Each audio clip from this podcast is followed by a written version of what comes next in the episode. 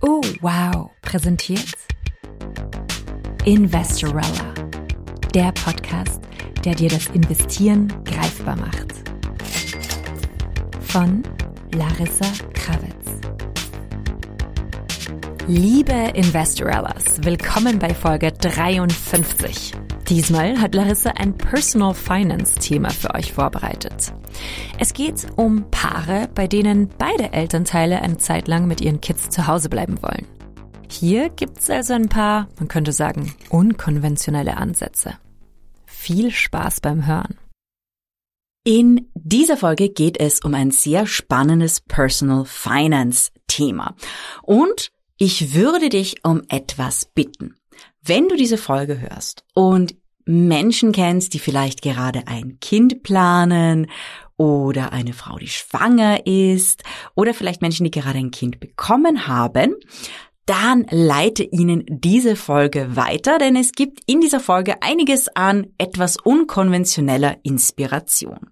Wenn es um das Thema Geld geht, Geld und Familie, ist eines der Themen, das medial am meisten präsent ist, das Thema zu Hause bleiben lange bei dem Kind, Erwerbstätigkeit, wer geht wann wie viel arbeiten, wie teilt man sich das als Pärchen auf. In Österreich läuft das relativ klassisch konservativ ab. Der Mann bleibt in seinem Job und arbeitet dort Vollzeit und die Frau arbeitet dann Teilzeit im Job und übernimmt den Großteil der Kindererziehung, der Care-Arbeit, der Hausarbeit. Und da gibt's immer wieder Diskussionen, auch auf Social Media, das wird euch nicht entgangen sein, über Bewegungen in den USA zum Beispiel, wo Frauen wirklich zelebrieren und sie sagen, hey, ich bin eine Stay-at-home-Mom und ich bin da für meine Kinder, ich mache sehr viel im Haushalt, ich koche ganz toll und mein Mann, der hat seinen Job, der übernimmt die Erwerbsarbeit und ich übernehme die Haus- und Erziehungsarbeit. Also das klassische Stay-at-home-Mom-Phänomen. Und dann gibt's modernere Familien, die haben einen Stay-at-home-Dad. Die Stay-at-home-Dads bekommen immer von Müttern äh, auf Social Media Herzchen und Küsschen zugeworfen und Kommentare wie Protect this man at all costs. Also Stay-at-home-Dads werden so richtig abgefeiert. Und ich dachte mir irgendwann, ja, ich meine, jede Person hat das Recht zu machen, was er oder sie will im Leben, das Leben so zu gestalten. Doch warum denken die Menschen so binär? Warum muss es entweder Stay-at-home-Dad oder Stay-at-home-Mom sein? Meistens Stay-at-home-Mom. Warum kann es nicht Stay-at-home-Couple sein? Ja, ein bisschen eine Überraschung, denkt ihr vielleicht. Und es ist ein sehr nischiger Trend. Es ist nicht einmal ein Trend, es ist eine kleine Knospe auf der Familientrendpflanze, die man aber nicht ignorieren sollte. Und ich möchte euch in dieser Folge fünf Wege vorstellen, wie man ein Stay-at-home-Couple werden kann. Also wenn man nicht geerbt hat oder superreiche Verwandte hat, die einem das finanzieren. Also wirklich fünf Methoden. Und vielleicht ist das auch für euch etwas. Also wenn ihr da draußen seid, wenn ihr sagt, hey, ich bin vielleicht gerade schwanger, ich bekomme ein Kind, ich plane ein Kind, wie kann ich das mit meinem Partner, mit meiner Partnerin einplanen, sodass wir zumindest eine Zeit lang beide unsere Erwerbsarbeit niederlegen können, um einfach ein Stay-at-home-Couple zu sein. Es hat natürlich viele Vorteile. Aus der Wissenschaft wissen wir mittlerweile, dass Väter, die am Anfang, wenn ein Baby geboren wird, viel Zeit mit dem Kind verbringen, Papamonat oder einen Teil der Karenz übernehmen, dass die dann eine engere Bindung zum Kind auch aufweisen. Also das ist eine, eine schöne Sache und das können auch beide haben. Und es ist ein bisschen eine Personal Finance Folge, die aber auch mit dem Thema Investment zusammenhängt. Das werdet ihr gleich sehen. Und bitte nicht schrecken, manche dieser Methoden sind ein bisschen unkonventionell, aber ich habe für jede Methode Pärchen im Internet gefunden, die das machen. So, also lasst uns loslegen. Die erste Methode hat am allermeisten mit dem Thema Investieren zu tun. Und es ist die FIRE-Methode. Financial Independence Retire Early. Dann gibt es die maximalistische FIRE-Methode, das nennt sich Fat FIRE, also dass man mit richtig sehr viel Geld quasi früh in Rente geht. Und da geht es ja nicht um Financial Independence Retire Early, sondern Financial Independence Stay at Home. Also FISA, wenn man so will. Es ist nicht FIRE, nennen wir es FISA. Financial Independence Stay at Home. Wie kann man das machen? Das ist sehr, sehr praktisch für jüngere Pärchen, die sich sagen, wir wünschen uns ein Kind in ein paar Jahren. Und das Prinzip von FIRE ist eigentlich, also FIRE hat drei Elemente. Das erste Element ist Einkommen maximieren. Das heißt, man arbeitet, wenn man jung ist, so viel wie möglich, um das Einkommen zu maximieren. Das zweite Element ist frugalistisches Leben, also sehr sparsames Leben, das heißt Ausgaben minimieren. Und das dritte Element ist Invest the Difference dass man eine besonders hohe Spar- und Investmentquote jedes Monat hat. Wenn man sich da so ein bisschen auf YouTube umschaut, wirkliche Fire-Enthusiasten und Enthusiastinnen überbieten sich gegenseitig mit. Meine Sparquote letztes Monat war 70 Prozent, meine Sparquote war 80 Prozent oder ich habe es geschafft, 90 Prozent meines Einkommens letztes Monat zu sparen. Das sind dann schon sehr, sehr extreme Leute. Aber man kann durchaus, besonders was auch die Ausgaben betrifft, von diesen Leuten einiges lernen. Viele junge Menschen, dazu kommen wir auch ein bisschen später bei Stay-at-Home-Couple, äh, viele junge Menschen zögern auch das Ausziehen aus dem Elternhaus hinaus gerade wenn sie noch in der Ausbildung sind, ein bisschen arbeiten, um zu sagen, okay, ich nehme mir lieber keine teure Mietwohnung, wenn es die Option gibt, da ich zu Hause noch ein Zimmer habe und dann müssen meine Eltern halt ein bisschen warten und ähm, müssen dann noch eine Zeit lang Eltern quasi bleiben. Was macht man dann? Also man investiert quasi, man maximiert das Einkommen, minimiert die Ausgaben, investiert die Differenz und schaut zuerst nach, dass man eher thesaurierend investiert, dass man das maximale Wachstum herausholen kann und dann, wenn es soweit ist, dann ist man entweder soweit, dass man von den Dividenden von diesem Investment ein reguläres Einkommen hat, das hoch genug ist, um eben die Alltagskosten zu decken, was relativ einfach ist, wenn man es gewohnt ist, sehr sparsam zu leben. Oder man kann dann einen Teil des Fire-Budgets entnehmen, weil man ja nicht in Rente geht, sondern wenn man sagt, okay, wir bleiben jetzt beide die ersten drei Jahre mit unserem Kind zu Hause, teilen uns die Haus- und Care- und Erziehungsarbeit und leben einfach von diesem FIRE-Budget, das wir oder FISA, in diesem Fall von unserem FISA-Budget, das wir angespart haben. Wie gesagt, um sich so ein Vermögen aufzubauen, es kommt darauf an, wie extrem man ist. Wenn man wirklich extrem unterwegs ist, ganz frugalistisch lebt, ein sehr gutes Einkommenspotenzial hat als Angestellte oder Selbstständige, dann geht es sich ich würde sagen, das absolute Minimum sind fünf Jahre. Aber eher acht bis zehn sollte man ansetzen. Das heißt, da ist es wirklich für jüngere Menschen geeignet. Wenn man jetzt gerade schon schwanger ist, das, das, das wird zu eng. Aber keine Sorge, für euch kommen dann auch Methoden. Die zweite Methode, denn bei FIRE und FISA ist ja eigentlich das Ziel, von diesem Kapital dann leben zu können, von den Dividenden und Ausschüttungen und Zinsen leben zu können. Die zweite Methode ist wesentlich simpler. Das ist so eine Art Fire Pfizer Light, wo man einige Zeit Geld anspart, aber nicht mit dem Ziel, sich einen großen Kapitalstock aufzubauen, sondern dass man sich einfach sagt, okay, ich spare dieses Geld an, um mit meinem Kind zum Beispiel zwei oder drei Jahre zu Hause sein zu können, nicht erwerbstätig sein zu müssen, aber nicht mit dem Ziel, da mega viel Vermögen aufzubauen, sondern dass man das eigentlich so plant, dass das einfach das Ausgabenbudget für zwei bis drei Jahre ist. Das heißt, wenn man sagt, man hat 12.000 Euro Fixkosten pro Jahr. Dann sagt man, okay, ich möchte drei Jahre mit meinem Kind sein, ohne erwerbstätig sein zu müssen. Dann schaue ich, dass ich mir 36.000 Euro auf die Seite spare. Das muss man sich dann als Pärchen natürlich ausrechnen. Wie viel brauchen wir für drei Jahre?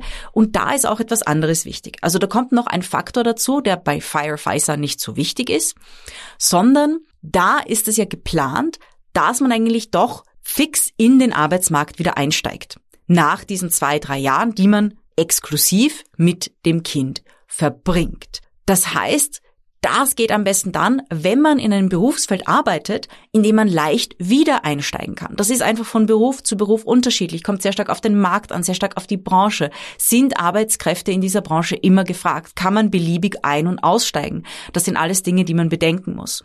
Was man hier natürlich auch bedenken muss, ist, dass viele Pärchen sich mehr als ein Kind wünschen. Wenn ich bei einem FIRE-Projekt, vielleicht weil ich zehn Jahre dran gearbeitet habe, so weit bin, dass ich längere Zeit von meinen Dividenden leben kann, ohne wieder arbeiten zu müssen, dann geht das ja auch mit dem zweiten Kind.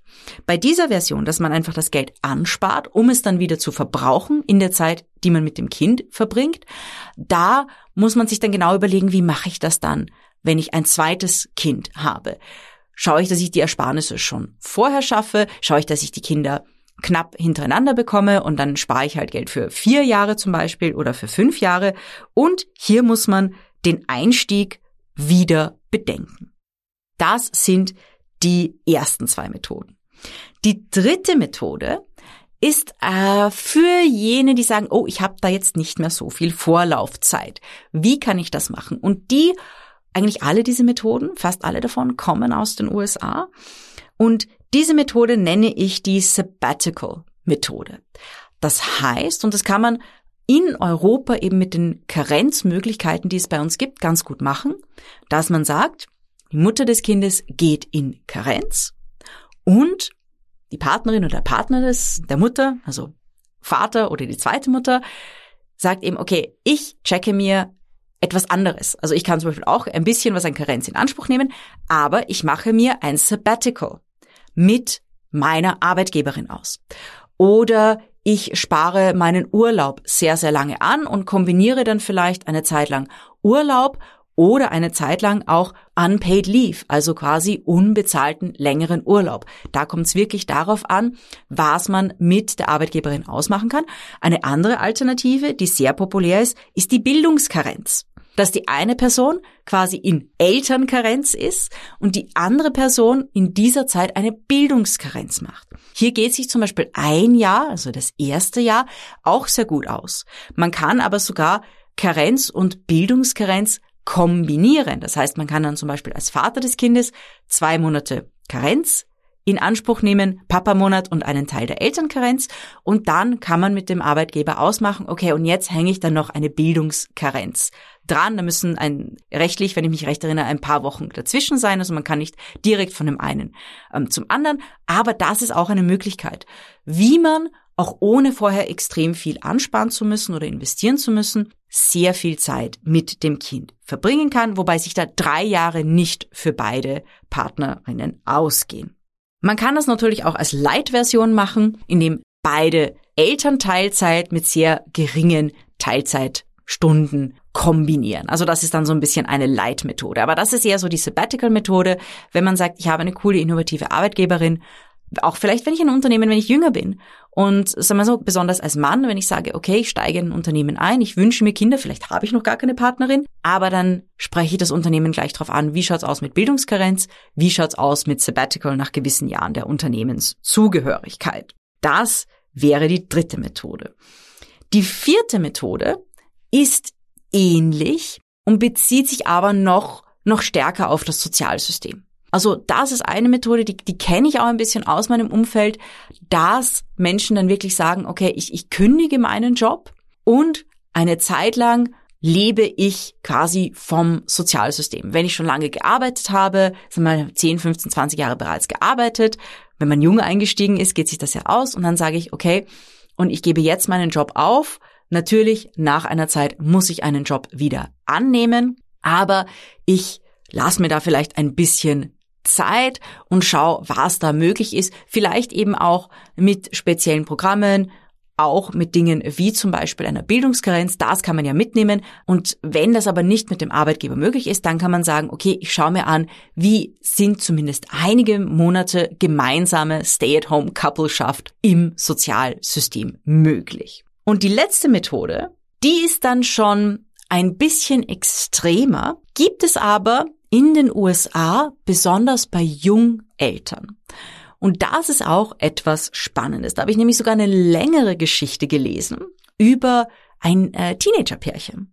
Also ein Teenager-Pärchen, das, das äh, schwanger wurde und sie haben sich dann entschieden, nein, sie sind zwar sehr jung, ich glaube, die waren so 16, 17, wirklich noch sehr jung, aber die wollten das gescheit machen. Die haben gesagt, na, wir, wir wollen gute Eltern sein. Beide natürlich noch in der Schule, klar, mit 16, 17 hat man keine fertige Ausbildung, hat jetzt auch noch nicht so viel Zeit gehabt, um zu investieren oder zu sparen. Und die haben als Pärchen sich sogar getrennt, aber sie haben etwas sehr Smartes gemacht. Sie sind in das Hotel Mama und Papa zurückgezogen. Also von einem der beiden einen Elternteil, ähm, es war der Vater, ich kann mich nicht mehr erinnern von, von wem, hat gesagt, ich habe ein großes Haus, ihr könnt bei mir im Haus leben. Das heißt, ihr könnt euch beide auf das Kind konzentrieren, dann auch noch Ausbildung fertig machen. Ihr müsst nicht arbeiten, erwerbsmäßig arbeiten gehen. Das heißt, ihr müsst nicht Geld verdienen. Ich gebe euch ein Dach über den Kopf. Ich ernähre euch sozusagen. Ja, natürlich, ihr müsst hier und da mal Wochenendjobs machen, um auch zu schauen, dass ein bisschen was reinkommt. Aber ihr habt eben auch staatliche Unterstützung, Kindergeld. Aber ihr könnt als junge Menschen bei mir wohnen und die Elternschaft genießen, genug Zeit dafür haben, damit ihr euch nicht komplett zerreißt als junge Menschen zwischen Ausbildung, schlechten Jobs, denn wenn man nicht einmal die Schule fertig hat, dann sind natürlich nicht die super tollen Jobs drin, eh ganz klar. Und er hat eben gesagt, nein, schaut auf euer Kind, ich ernähre euch währenddessen, macht eure Ausbildung fertig und dann, wenn das Kind älter ist, also wenn es in den Kindergarten geht, dann Ausbildung fertig machen, dann erst anfangen zu arbeiten. Also das ist natürlich auch eine, eine Option, also der Multigenerationenhaushalt. Diese Dinge sind natürlich sehr, sehr, sehr extrem, sehr, sehr unkonventionell, aber allein schon die Idee, ein Stay-at-home-Couple zu werden, ist ja nicht unbedingt eine sehr konventionelle Idee. Das ist ja etwas, das in unserer Gesellschaft nicht sehr verbreitet ist. Das heißt, natürlich sind da Sachen, wo ihr denkt, okay, das ist voll weird, warum höre ich einen Investment-Podcast darüber, dass ich bei meinen Eltern wieder einziehen soll, wenn ich schwanger bin. Aber vielleicht ist es etwas für eine Freundin, für einen Freund von dir und du kannst ihnen das weiterleiten, um da einfach ein paar Ideen zu bekommen. Denn gerade wenn es um so neue Dinge geht, ist man immer im unkonventionellen Bereich. Auch die Idee des FIRE, die mittlerweile so verbreitet ist, oder die Idee des Fugalismus, die mittlerweile so verbreitet ist, war vor also im Jahr 2009 hat das eigentlich begonnen. Also ja, vor 15 Jahren, 14 Jahren auch richtig unkonventionell, das Ganze so zu machen. Aber diese Dinge verbreiten sich immer mehr und gerade wenn das Thema Kinder im Raum steht, dann ist es einmal wert, sich zu überlegen, wie man das vielleicht angehen könnte. Es gibt viele Methoden. Man kann Elemente dieser fünf Methoden, die ich euch vorgestellt habe, natürlich auch beliebig kombinieren.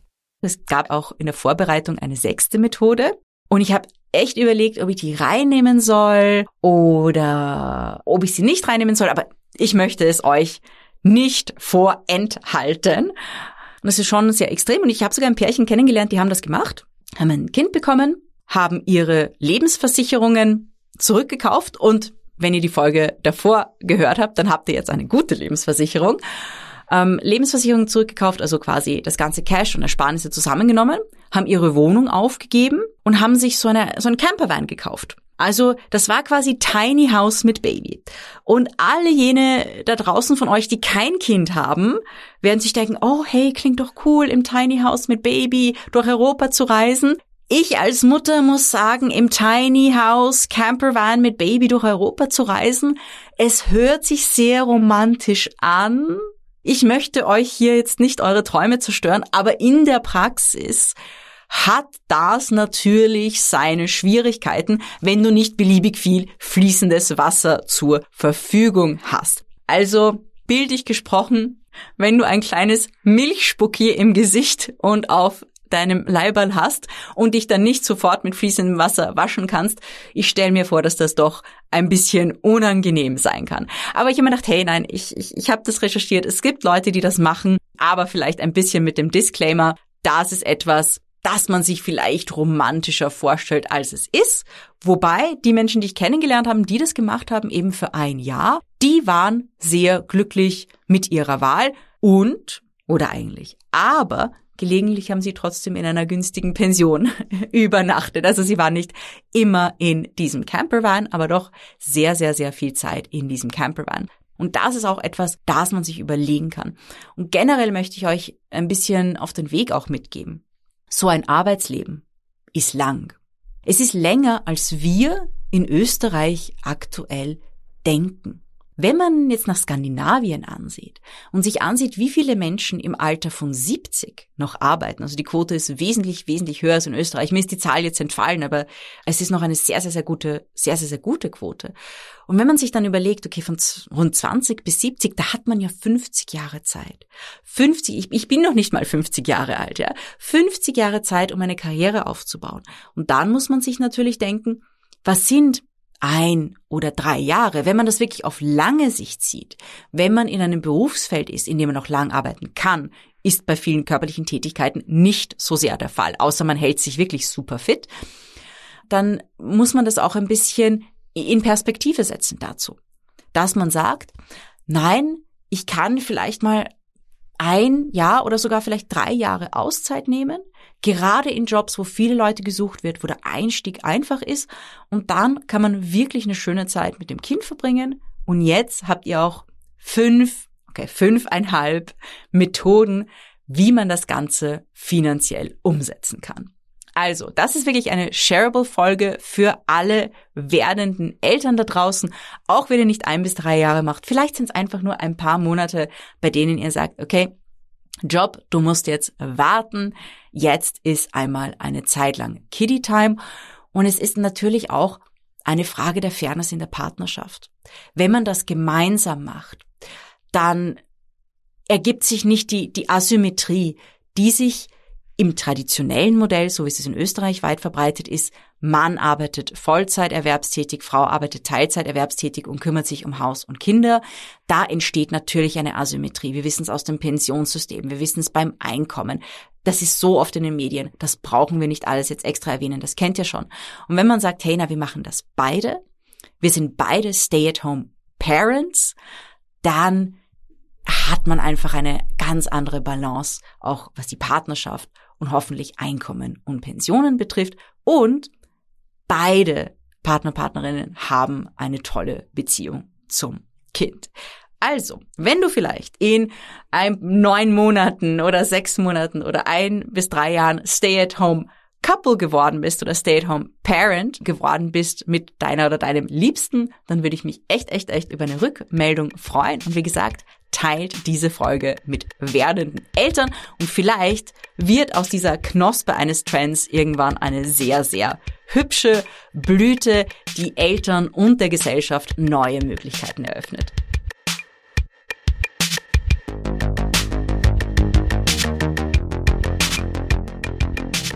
Das war Folge 53 von Investorella.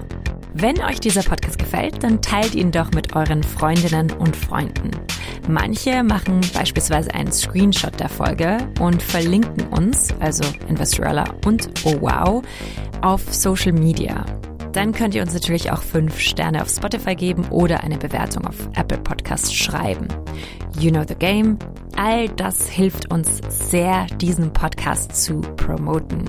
Und für mehr Hörstoff empfehlen wir dir heute den Oh Wow Podcast Philosophieren mit Hirn mit der Philosophin Liz. In Folge 3 geht es auch um ein Pärchenthema, nämlich um die Frage, muss Liebe glücklich machen? Ich kenne niemanden, der nicht die höchsten Erwartungen an die echte Liebe hat, sei sie jetzt körperlich, sei sie jetzt geistig, sei sie jetzt seelisch. Am besten soll sie stark, leidenschaftlich, tief, unzerstörbar, innig und bis zum Tod soll sie sein. Viel Spaß beim Hören und bis nächste Woche.